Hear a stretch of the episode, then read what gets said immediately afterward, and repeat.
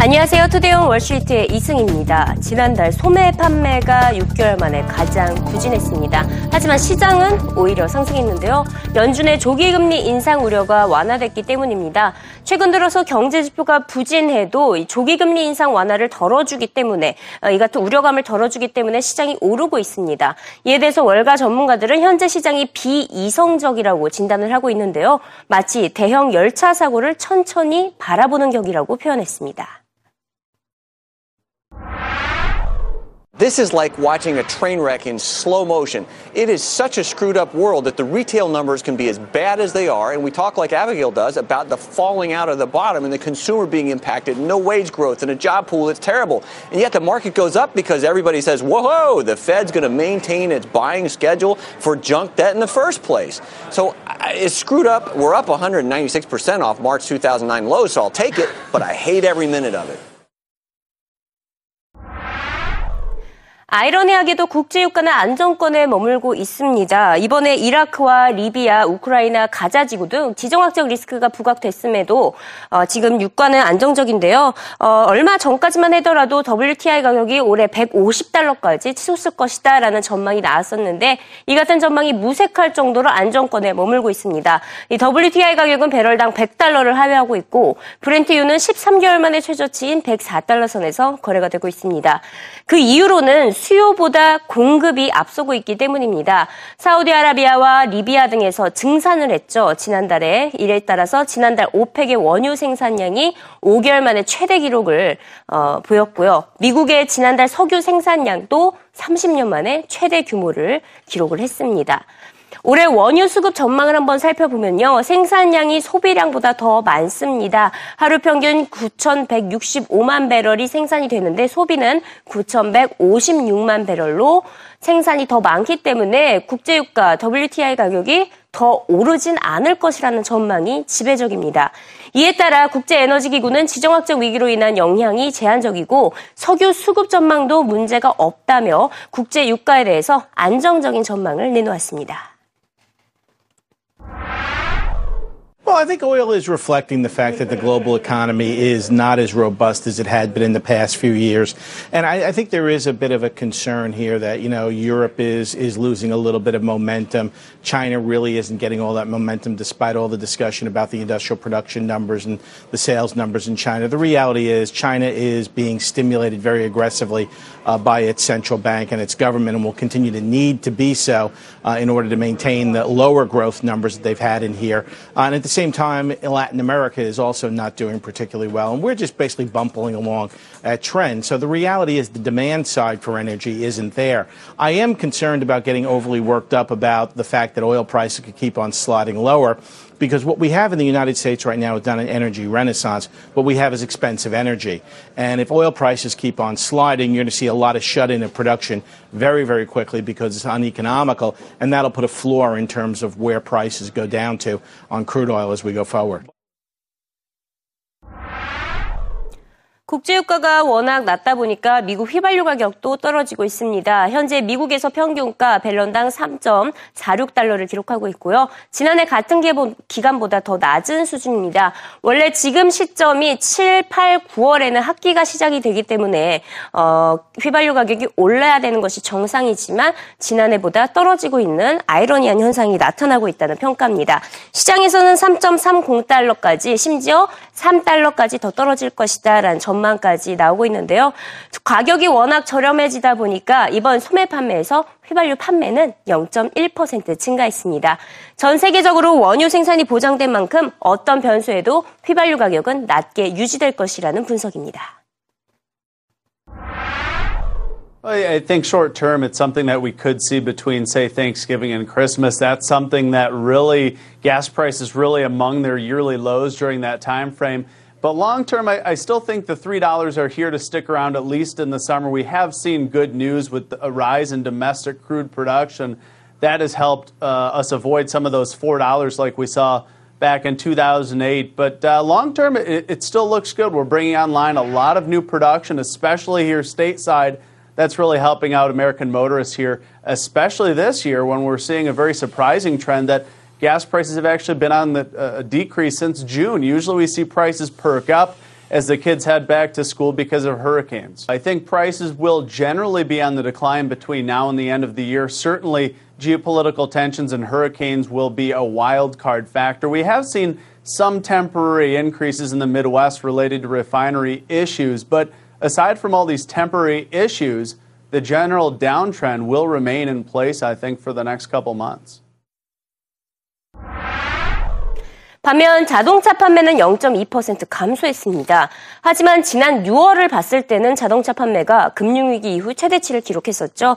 앞으로 2년 동안 미국에서 자동차 판매는 증가했다가 그 후에 소폭 위축될 것이라는 전망입니다.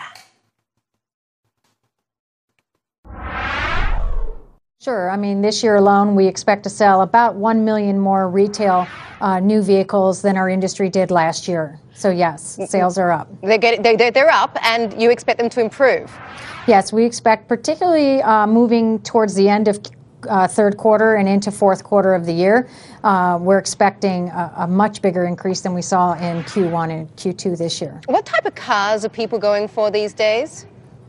You know, I think um, there's a, a lot um, of, of, choice and a lot of variety out there, but I think what consumers are mostly focused on today is the technology um, and uh, connectivity. But they're also very focused on making decisions that are more practical and more logical than they uh, than emotional. Whereas you know in the past maybe decisions, uh, purchasing decisions of vehicles were more emotion based.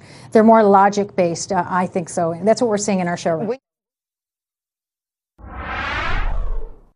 내일이면 유로존의 GDP 성장률이 발표됩니다. 일단 시장에서는 어떻게 전망을 하고 있는지 살펴보도록 하겠는데요.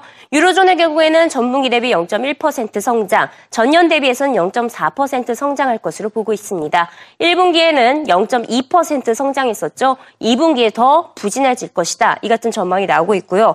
특히 시장이 가장 주목하고 있는 것은 독일입니다. 독일의 2분기 GDP 성장률 2012년 이후에 최악의 성적인 전분기 대비 마이너스 0.1%를 기록할 것이라는 시장의 예상이 나오고 있습니다. 최근 러시아에 대한 경제적 제재로 독일의 경제에 그림자가 드리워졌기 때문인데요. 독일 경제부도 시, 실제로 인정을 했습니다. 독일의 2분기 경제 성장 모멘텀이 부진할 것이다. 둔화될 수 있다라고 인정을 하기도 했는데요. 러시아에 대한 경제 제재로 투자 심리가 위축됨에 따라서 산업 수주와 산업 생산 그리고 판매 모두 2분기에 감소했기 때문입니다. 이 독일 경제 전망에 대한 투자자들의 투자 심리 역시 위축이 됐었죠. 이에 따라서 유로존에 대한 저성장 우려가 다시 한번 커지고 있습니다. 결국 유럽중앙은행만 또 추가 경기 부양책을 펼치게 될 것이다. 즉 유럽중앙은행만 압력을 계속해서 받고 있는데요. 독일과 이탈리아를 중심으로 유로존이 휘청거리게 된다면 결국 미국 시장에 대한 영향도 불가피할 것으로 보입니다. They are concerned. Um, you know, Germany has shown some signs of weakness as these sanctions begin to bite both ways. And uh, the, the, concern is that if Germany begins to weaken, with Italy already in a double dip recession, uh, most of Europe could begin to pull on the U.S.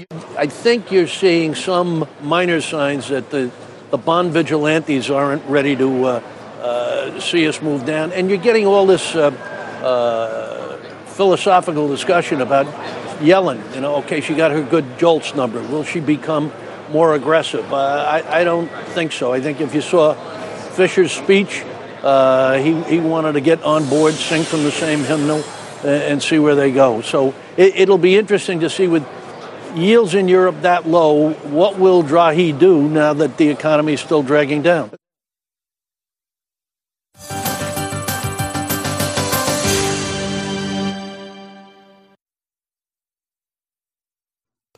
이번엔 CNBC 헤드라인을 살펴보도록 하겠습니다. 첫 번째 소식으로 원자재와 관련된 소식이 전해지고 있는데요.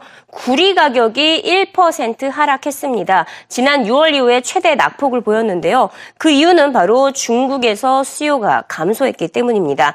최근 중국에서 발표되고 있는 경제 지표들이 일제 시장의 예상치를 하회했었죠. 이에 따라 경기, 글로벌 경기 부진에 대한 우려감을 키우고 있다고 CNBC는 전하고 있습니다. 네, 다소 안타까운 소식이 전해지고 있습니다. 10월 브라질에서는 대통령 선거가 실시되는데요. 자, 이 선거에 출마를 하려고 했던 후보가 비행기 사고로 사망한 것으로 알려지고 있습니다. 지지율 10%로 3위를 달리던 에두아르도 캄포스라는 사람인데요. 이 악천후로 인해서 건물에 착륙했습니다. 보시다시피 이 이게 체육관이라고 하는데 이 건물에 착륙을 하면서 사고가 발생한 것으로 파악이 되고 있고요. 네, 지금 이 후보가 결국엔 비행기 사고로 사망 사망을 했다라는 소식도 CNBC가 전하고 있습니다. 이번엔 미국 경제로 넘어가 보도록 하겠습니다. 어, 에릭 로젠그램 보스턴 연은 총재가 입장을 밝혔는데요. 어떤 입장을 말했는지 살펴보도록 하겠습니다. 자, 내포 시장에 대한 은행들의 익스포저를 제한해야 한다라고 주장했습니다. 이 브로커와 딜러들이 이 자금 차입 구조를 개선했음에도 여전히 단기적으로 변동성이 큰 레포 시장에 과도하게 의존하고 있다는 것을 지적한 것인데요. 시장이 불안할 때마다 자금 차입 문제를 겪을 수 있기 때문에 이를 제한해야 한다고 조언했습니다. 이번엔 기업 소식입니다. 플레이스테이션 4와 마이크로소프트의 엑스박스 1 경쟁 관계인 거는 누구나 다 아는 사실인데 지금 이번에 플레이스테이션 4의 판매량이 엑스박스 1을 눌렀다라는 소식이 전해지고 있습니다. 플레이션, 플레이스테이션 4의 판매량 전 세계 천만 대를 넘어섰습니다. 반면 엑스박스, 마이크로소프트의 엑스박스는 이의 절반 수준인 500만 대에 그치고 있는데요. 기술적 에러 문제가 많았기 때문입니다. 이에 마이크로소프트는 소니의 판매량을 따라잡기 위해서 앞으로 26개 국가에서 추가로 출시할 것이다라는 입장을 밝히고 있습니다. CNBC는 과연 최후의 승자가 누가 될 것인가? 이렇게 분석을 했는데요. 어, 그 승자는 연말 크리스마스 판매량을 보면 판가름을 할 수 있을 것이라고 전하고 있습니다. 이번에 영국과 관련된 소식이 전해지고 있습니다. 어, 영국과 관련된 소식, 예, 영란은행이 기준금리 인상 시기를 다소 늦출 수 있다라는 전망이 나오고 있는데요.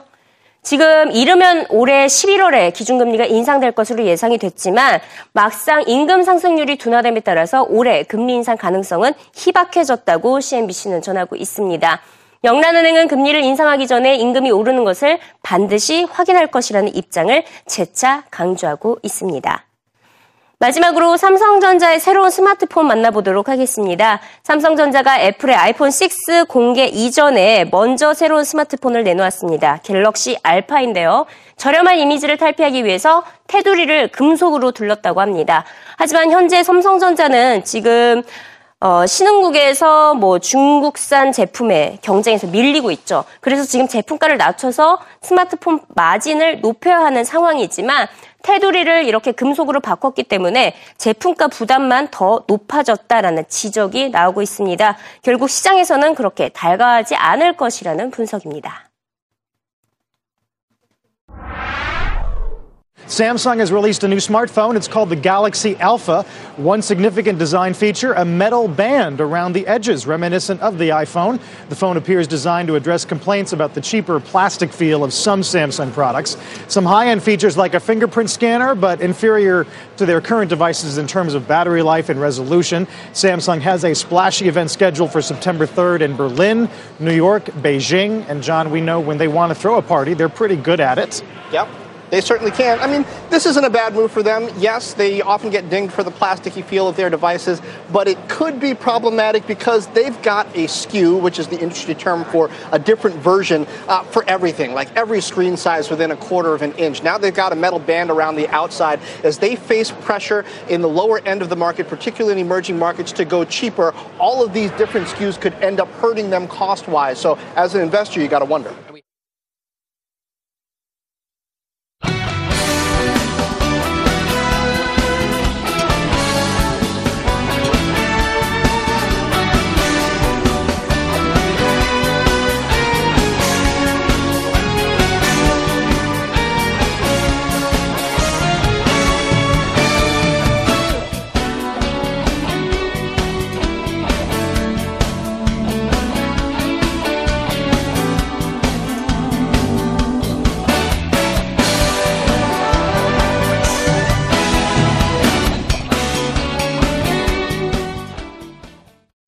네, 다음은 주요 해외 기업 뉴스 살펴보겠습니다. 먼저 이 조금 전에 장 마감 이후에 실적을 발표한 기업 소식부터 전해드리겠습니다. 네트워크 장비업체 시스코가 실적을 발표했는데요. 분기 주당 순이익이 55센트로 시장 예상치였던 53센트를 소폭 웃돌았습니다. 매출 역시 123억 6천만 달러로 예상치였던 121억 달러 수준을 초과했는데요. 특히 제품 매출이 95억 3천만 달러로 예상치 93억 4천만 달러를 웃돈 것이 주요했습니다. 시스코의 주가 현재 시간의 거래에서 1% 내외로 상승하고 있습니다. 다음 소식입니다. 구글과 휴렛패커드 등 이 IT 기업 다수가 구글의 음성인식 서비스 구글 나우 플랫폼을 기업용 기기에 도입하기 위한 논의에 지금 들어가고 있다고 외신들이 전하고 있습니다. 구글과 HP 양사는요, 특히 기업 특화용 넥서스 기기 개발 관련 논의도 진행하고 있다고 하는데요. 이 같은 논의는 구글 나우를 통해서 기업들에서의 이 iOS의 영향력을 좀 약화시키려는 의도로 분석되고 있습니다. 다음 소식입니다. 고성장 모멘텀주 가운데서 대표격인 판도라 미디어와 옐프가 CFO의 발언이 전해지면서 주가가 동반 급등하는 좀 이색적인 광경을 연출했습니다.